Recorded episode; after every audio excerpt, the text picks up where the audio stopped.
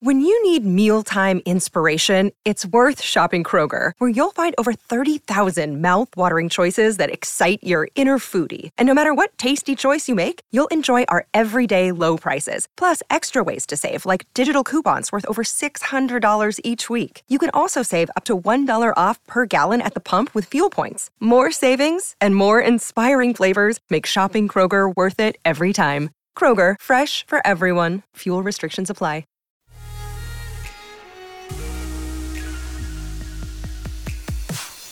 Coffee and Cream with Rogers and Benning on Hail Varsity Radio.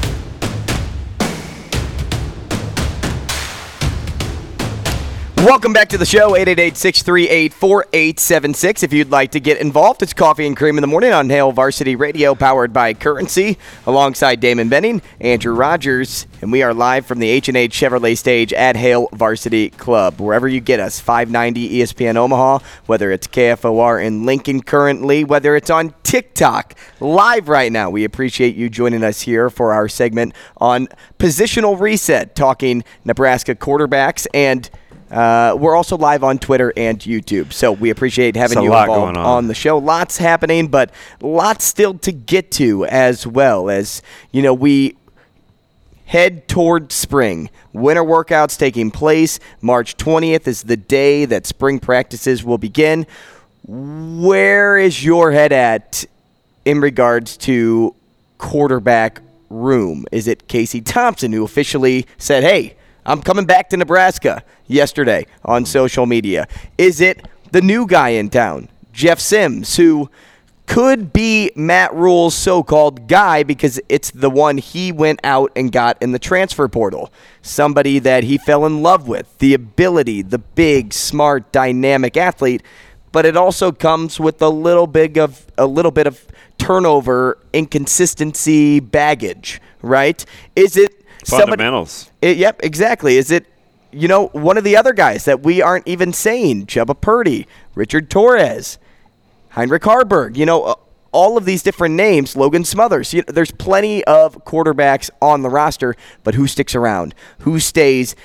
It's most likely one of the first two that we named. Casey Thompson, who, as you said earlier on in the show, is already trending upward in his recovery, which is great for that competition aspect Rhule's been looking for because outside of that, if Casey wasn't ready for that competition, wouldn't you think it right away it's just Jeff Sims' job? And here's the here's the beauty of it, Drew Down is is um, Casey's such a professional. He's polished in what he says. He's polished in what he does. Um, you get the sense he's been here before. He's older. You know, he's twenty. He'll be twenty-five. Um, so he's not going to put anything out there, I don't think, to waste his time. Right? Pre-measured is is what I'm saying. He's all business, and I'm just telling you. And he's a coach's dream and a nightmare at the same time because I always tell players, and I always wanted to be the type of player that coaches were uncomfortable with if they were on the sidelines too long. You want to be that guy if you're not a starter man, I haven't got, ooh, man, I have such and such. I probably I got to get him in, right? He needs a series, right? Um, I had two st- I had two really good starting outside linebackers, and I have another guy that I'm like, it makes me uncomfortable if we go three or four series and he hasn't played yet, right? So you want to practice that way. I'm telling you, that's who Casey Thompson is. He's the type of person that makes you uncomfortable as a coach if you're not playing him because you know he's capable. He's won a job, he's been benched. He's come back from being benched, and he's consistent in the numbers he puts up 2,500 yards, 24 touchdowns, 12, 13 picks is about like just kind of pencil it in, right? And he's going to practice in such a way where he doesn't need a babysitter. So if even if I win the job and I'm the quarterback, I know that that guy's over there. He's going to go to work the same. He's going to practice the same. He's going to lead the same. He can make you un- he can make you uncomfortable as a coach, and I think he's exactly what Nebraska needs. And I'm just telling you, I don't want to overreach.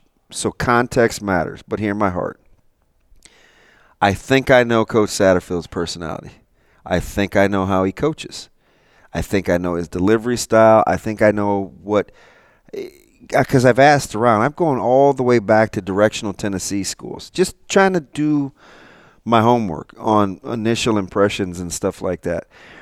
You have to be someone that can handle constructive criticism, be an adult, and know that it's not personal. Okay? I don't know. I'm not saying Jeff Sims isn't, and I have to say this out loud because people hear what they want to. I don't know anything about Jeff Sims or his personality. I do know Casey Thompson. Casey Thompson fits Coach Satterfield's coaching style. Now, maybe Jeff Sims does too. I have no idea. But I have to believe he has some of the components. Otherwise, Coach Collins probably wouldn't convey what he conveys to Coach Rhule to even get him there because we know the relationship between Jeff Sims, former coach that was let go the beginning of last year, and Coach Rhule. He was his defensive coordinator, and they get along well. So Sims definitely has to have some of those components, but you never, at least you think, but you never know until you're in in the fire. Competition, I think, for this particular year at the quarterback spot, mm-hmm. in my opinion, would be good. And not only that, with Casey, going back to your thoughts, because I mean, you checked off a lot of things that that fit what Matt Rhule's looking for, but he thinks like a coach. Like that's Casey CT? Thompson. Yeah, oh for he, sure. He thinks like you. That's another strength of Casey's game because Rhule wants a leader, somebody with that it factor, someone that protects the football. Casey can, He doesn't compound problems typically. Correct. Casey can kind of stay in his lane, know what his strengths are, and not try to do too much, not try to overdo it. But Something else that Coach Rhule is looking for is somebody that's explosive, mm-hmm. which I would venture to say that's more Jeff Sims than it is Casey Thompson when you're just looking in, uh, in into the talent bubble. Somebody that is good with his legs, somebody that can. Uh, throw on the run, somebody that can make that that extra play, keep it going, keep keep the same down going um, for a good period of time but he also wants somebody that can take care of the football. And that's kind of been a drawback from Sims, at least as of late, with his youth and injuries and things like that. So each quarterback has something Matt Rhule's looking for. But at the end of the day, the word that we keep using is competition. He is striking competition.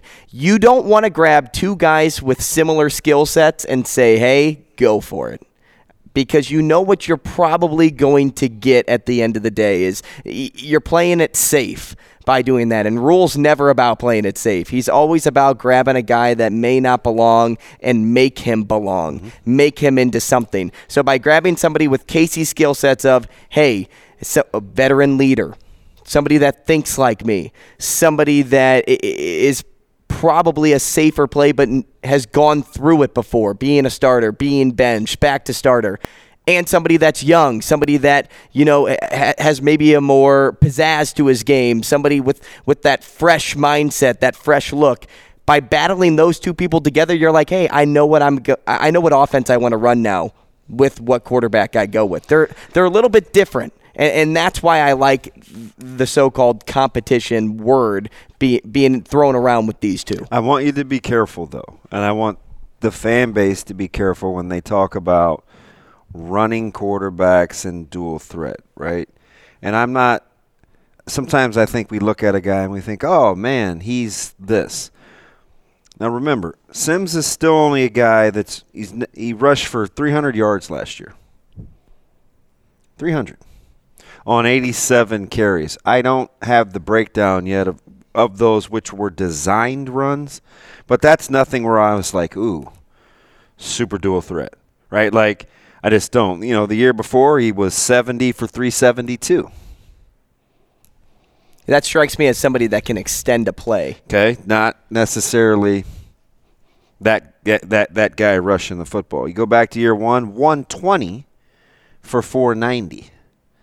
Again, that's only four yards per carry. Some were design. You got to factor in sacks. I get it. I say all that to say there's nothing about those statistics where you're like, ooh, dual threat. Now, there's escapability and a scrambling component, but let's not just throw around threat.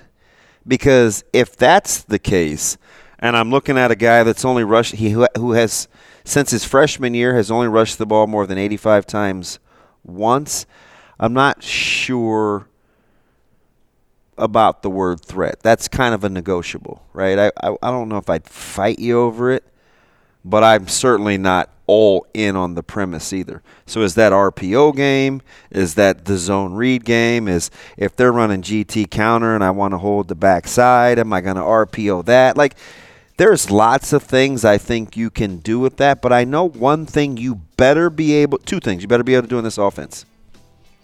You better better be able to go through your progressions and you better be able to play catch. You better take what they call the stealing throws. That's stealing. That's stealing. You better be able to hit those. As we continue our conversation with football, let's look around the Big Ten as we like to do a lot every week. Big Ten Whip with Scott Docterman up next.